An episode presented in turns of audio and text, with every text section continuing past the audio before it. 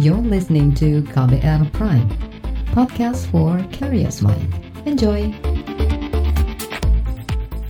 Selamat sore saudara, kembali kami menyapa Anda melalui program Buletin Sore KBR untuk hari ini Senin 20 April 2020 bersama saya Fitri Anggreni. Kami telah menyiapkan sejumlah informasi terkini di antaranya Presiden Jokowi minta PSBB segera dievaluasi. 50 ribu alat tes virus corona dari Korea tiba di Jakarta. Polisi investigasi bentrokan TNI Polri di Papua. Inilah Buletin Sore selengkapnya. Terbaru di Buletin Sore KPR.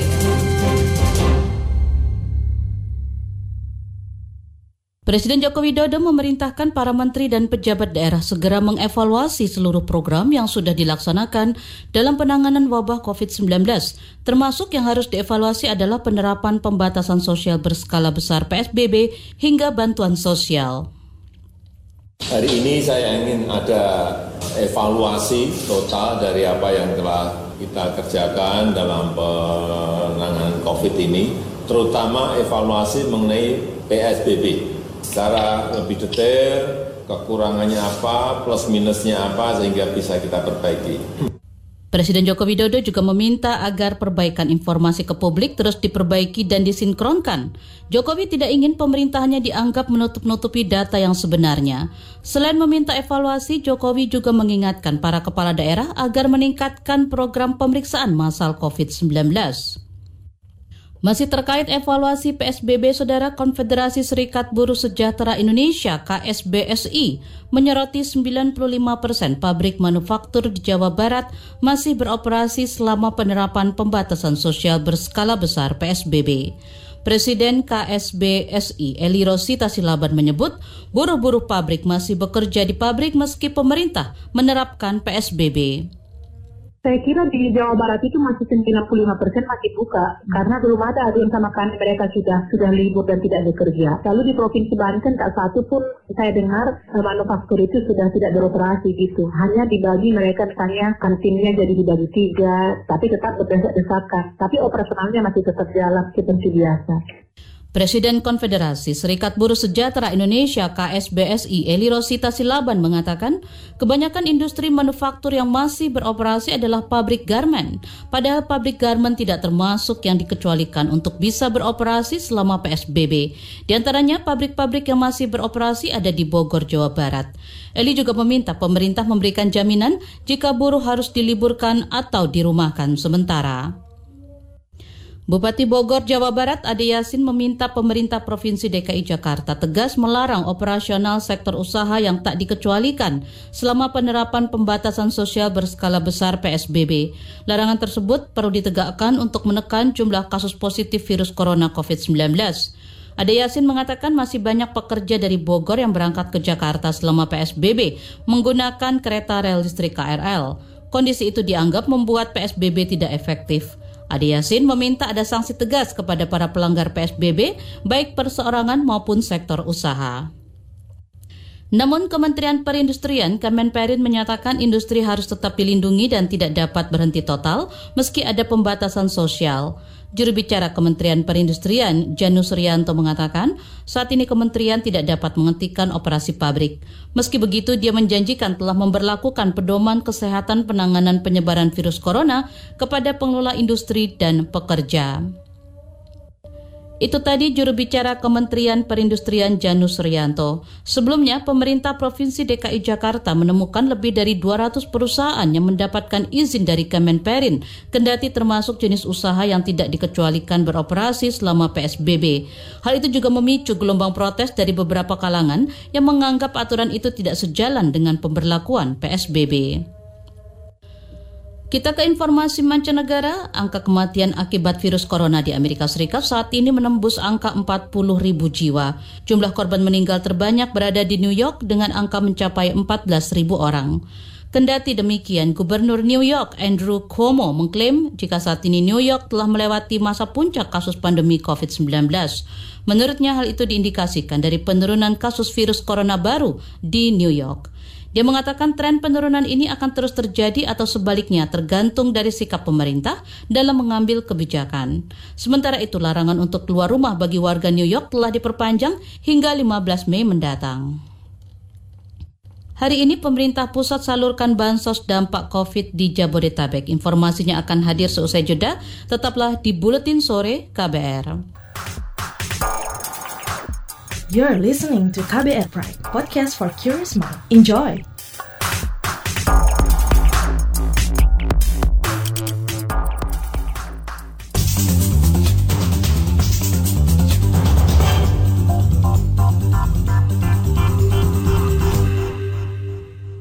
Anda sedang mendengarkan Buletin Sore KBR. Siaran KBR mengudara melalui lebih dari 500 radio jaringan di Nusantara. Bagi Anda yang di Jakarta, simak siaran kami melalui Radio Pelita Kasih RPK 96,3 FM. Sebanyak 50 ribu regen untuk pemeriksaan COVID-19 tiba di Indonesia. Ribuan alat pengetesan itu didatangkan dari Korea Selatan. Ketua Gugus Tugas Percepatan Penanganan COVID-19 Doni Monardo mengatakan tidak mudah untuk mendapatkan regen PCR dan regen ekstraksi RNA di tengah pandemi global COVID-19. Apalagi selama ini yang bisa menyediakan kedua bahan penguji virus corona itu adalah China dan Korea Selatan. Produksi kedua negara itu juga sudah dipesan oleh banyak negara lain. Sebelumnya, Kementerian BUMN juga menyatakan telah berhasil mendatangkan PCR dari perusahaan farmasi Swiss. Juru bicara Kementerian BUMN Arya Sinulinga menyampaikan, dalam sehari pemerintah dapat memeriksa sekitar 1.500 warga. Pemerintah pusat mulai menyalurkan bantuan sosial bansos kepada warga DKI Jakarta dan sebagian Jawa Barat yang terdampak virus corona hari ini. Menteri Sosial Juliari Batubara menjelaskan, bantuan ini akan didistribusikan langsung oleh PT Pos Indonesia. Paket sembako ini yang tentunya terselenggara karena kerjasama semua pihak antara Kementerian Sosial dengan mitra-mitranya seperti PT Pos dan semua mitra di dalam uh, pengerjaan sembako ini kami berharap agar dapat sampai di keluarga-keluarga yang memang paling membutuhkan. Mudah-mudahan hari ini walaupun secara simbolis sudah mulai distribusi ke wilayah-wilayah DKI dan akan terus bergulir sampai tiga bulan ke depan. Pemerintah pusat menggelontorkan dana bansos untuk warga rentan miskin Jakarta yang terdampak wabah COVID-19. Anggaran itu dialokasikan untuk 2,6 juta jiwa atau 1,2 juta keluarga dengan paket bantuan senilai 600 ribu rupiah per bulan selama tiga bulan. Bansos juga diberikan kepada 500-an ribu keluarga di Bogor, Depok, Tangerang, dan Bekasi. Markas Besar Kepolisian meminta Kementerian Hukum dan HAM mengevaluasi kebijakan pembebasan warga binaan yang berpotensi menimbulkan permasalahan baru. Kepala Badan Pemelihara Keamanan Kaba Harkam Polri, Agus Adrianto beralasan, usai dibebaskan, Napi akan kesulitan mencari pekerjaan untuk memenuhi kebutuhan hidupnya di tengah wabah COVID-19. Hal ini bisa berdampak terhadap aspek sosial, ekonomi, serta keamanan. Menurut catatan kepolisian, ada 37 ribu warga binaan atau narapidana yang mendapat asimilasi. Sementara itu, kepolisian juga mencatat ada 13 orang yang kembali melakukan kejahatan saat masa asimilasi. Kriminolog Universitas Indonesia Kisnu Widakso meyakini kondisi ekonomi yang sulit akibat corona saat ini berdampak pada penambahan angka kejahatan. Terlebih menurut Kisnu saat ini juga dibarengi dengan adanya program pembebasan napi guna mencegah penyebaran COVID-19. Jadi kalau misalnya ekonominya membaik, biasanya kejahatannya berkurang. Bukan berarti tidak ada berkurang. Tapi kalau misalnya kondisi ekonominya memburuk, kejahatannya juga meningkat. Kriminolog dari Universitas Indonesia, Kisnu Wigdakso juga meminta program asimilasi napi ini segera dievaluasi, sehingga rencana program ini tepat sasaran dan tidak memunculkan polemik baru di masyarakat. Kisnu menambahkan selain berpotensi meningkatkan kasus kriminalitas umum, masa pandemi ini juga telah terbukti memunculkan kasus kriminal baru, yakni penimbunan alat pelindung diri seperti masker.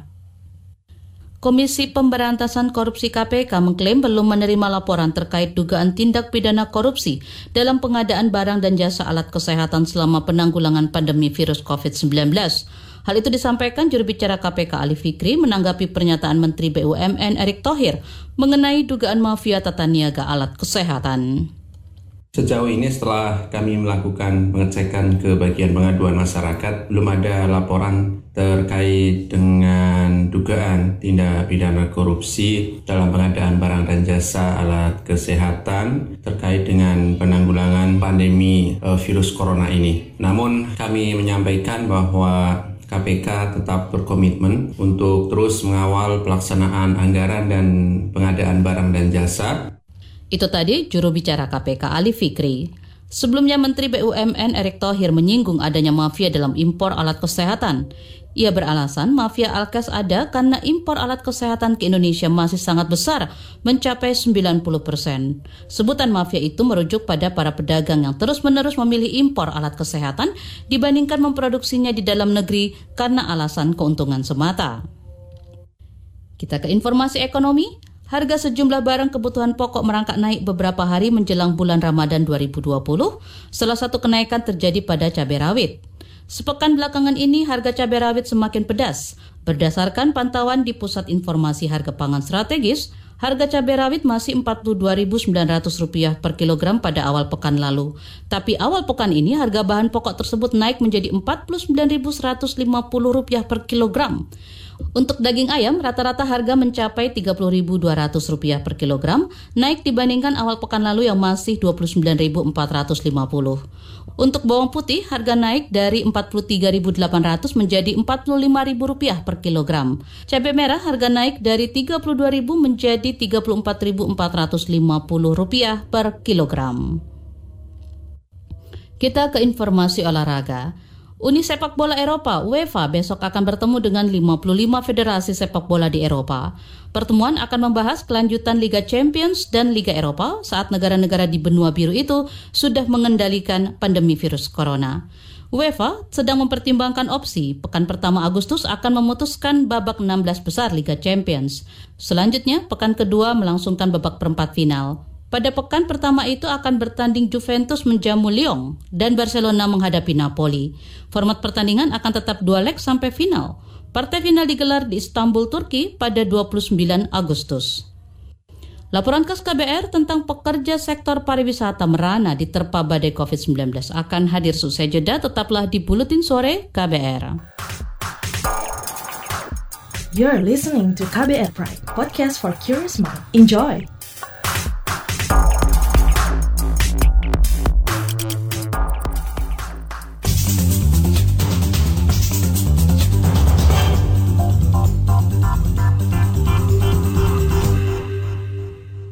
Terima kasih untuk Anda yang masih mendengarkan Buletin Sore dan saatnya kita menyimak laporan khas KBR. Pariwisata menjadi sektor pertama yang merasakan dampak berat wabah COVID-19.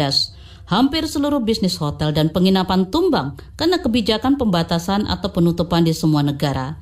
Gerak cepat Jokowi dinanti untuk memitigasi dampak pandemi. Simak laporan yang disusun tim KBR, dibacakan Astri Yuwanasari. Bisnis hotel dan penginapan di Bali terkapar sejak wabah COVID-19 melanda. Feni, pengelola villa di daerah Ubud mengatakan, kunjungan turis mancanegara sudah berhenti total sejak penerbangan ditutup.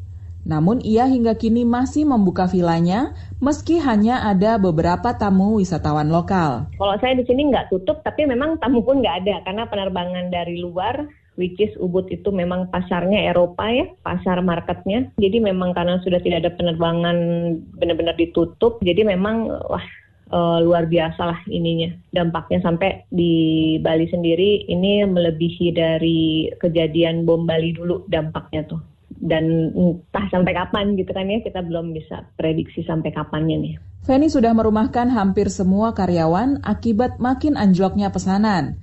Beberapa di antaranya memilih pulang kampung ke Jawa dan Nusa Tenggara Barat. Perempuan asal Bandung ini juga mengaku telah membagikan tautan program kartu prakerja kepada mereka. Saya di sini karena bukan hotel besar ya, hanya 9 villa dan 24 kamar. Jadi saya sebenarnya kalau staff itu hanya ada 10, itu 7 saya saya rumahkan jadi saya sekarang hanya dibantu oleh pekerja harian daily worker. Jadi kalau kalau harian kan dihitungnya hanya ini aja gitu pas dia masuk aja gitu. Kalau pas ada lagi ada tamu aja gitu. Feni sudah mencoba berbagai cara untuk mendongkrak bisnisnya Namun, usaha tersebut sia-sia karena seluruh penerbangan dari luar negeri ditutup. Untuk survive agak susah ya kalau saya pikir untuk uh, berusaha apa pun kayak misalnya di awal-awal kita sempat kerjasama dengan online-online travel agent seperti Traveloka, Booking.com itu kayak Booking.com, Agoda kita udah ditinggalin aja karena kan ya, mereka segmennya pasarnya expat ya. Kalau Traveloka sendiri kan lokal kan domestik uh, marketnya. Kita berbagai macam cara promo segala macam tapi memang tidak ada demand gitu karena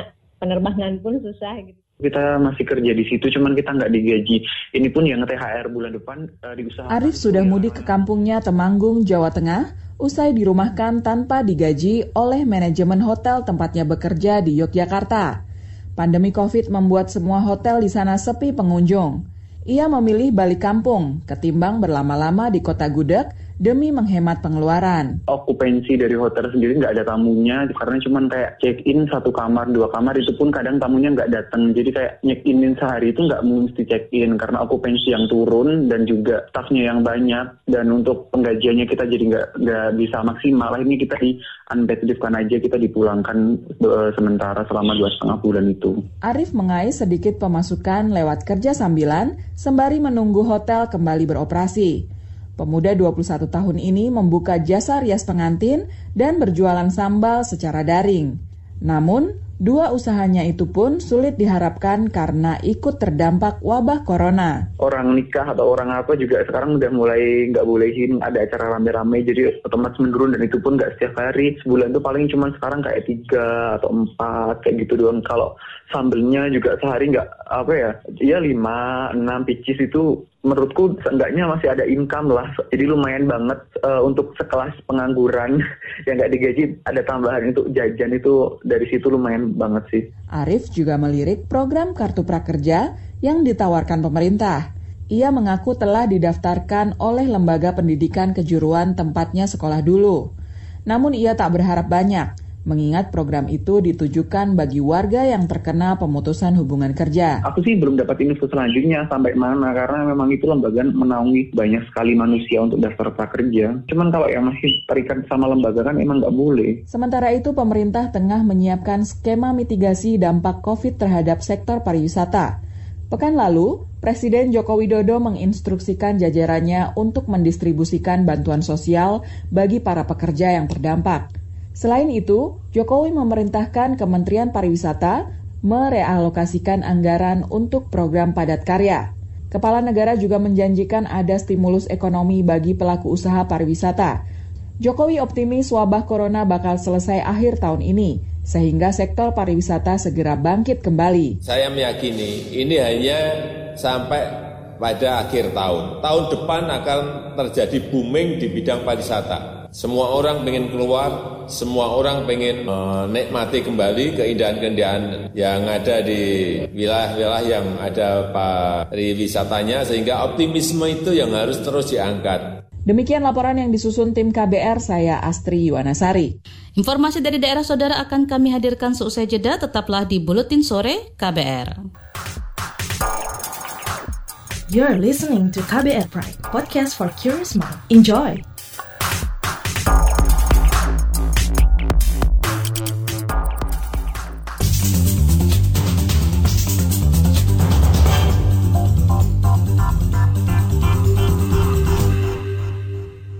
Inilah bagian akhir Buletin Sore KBR.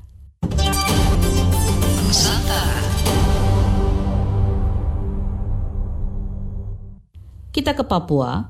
Kepolisian daerah Polda Papua menyatakan masih menunggu hasil investigasi tim gabungan terkait insiden bentrokan antara TNI dan Polri di Kabupaten Mambera Moraya, Papua awal pekan lalu. Kapolda Papua Paulus Waterpau mengatakan bakal memberi sanksi berat kepada anggota kepolisian yang terbukti terlibat dan memicu bentrokan. Prinsipnya bagi kami kejadian itu kita sesalkan, kami prihatin dan sayangkan, tetapi semua sudah terjadi. Sehingga proses kita punya protap masing-masing. Itu tadi Kapolda Papua Paulus Waterpau. Sementara itu Panglima Kodam Pangdam Cendrawasi Herman Asaribab menyatakan butuh waktu lama untuk menyelidiki insiden tersebut. Dia pun berkomitmen bakal memberi sanksi yang tegas bagi anggotanya yang terlibat dalam bentrokan. Kita ke Kalimantan Timur, pemerintah kota Balikpapan mengeluarkan surat edaran terkait pelarangan pasar Ramadan dan ziarah kubur. Wali kota Balikpapan, Rizal Effendi mengatakan, kebijakan tersebut menghindari berkumpulnya masyarakat karena kasus COVID-19 di Kalimantan Timur terus meningkat. Meminta kepada masyarakat tidak membuka pasar Ramadan Sementara itu, agar perekonomian warga masih dapat berkembang, dia meminta penjual untuk melakukan transaksi jual beli secara online. Pemerintah Kota Balikpapan juga semakin memperketat ruang gerak warga dengan menutup sejumlah ruas jalan utama. Penurunan jumlah penumpang terjadi pada pelayanan moda bus antar kota antar provinsi akap di Jabodetabek selama pandemi COVID-19.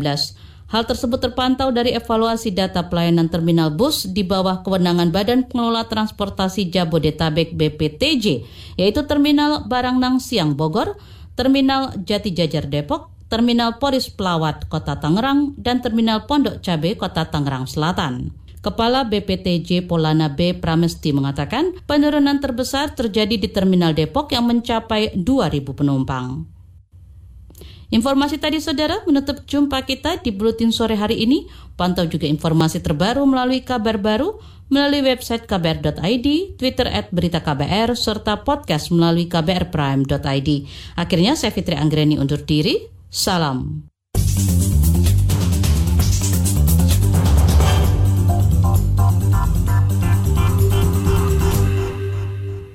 KBR Prime, cara asik mendengar berita.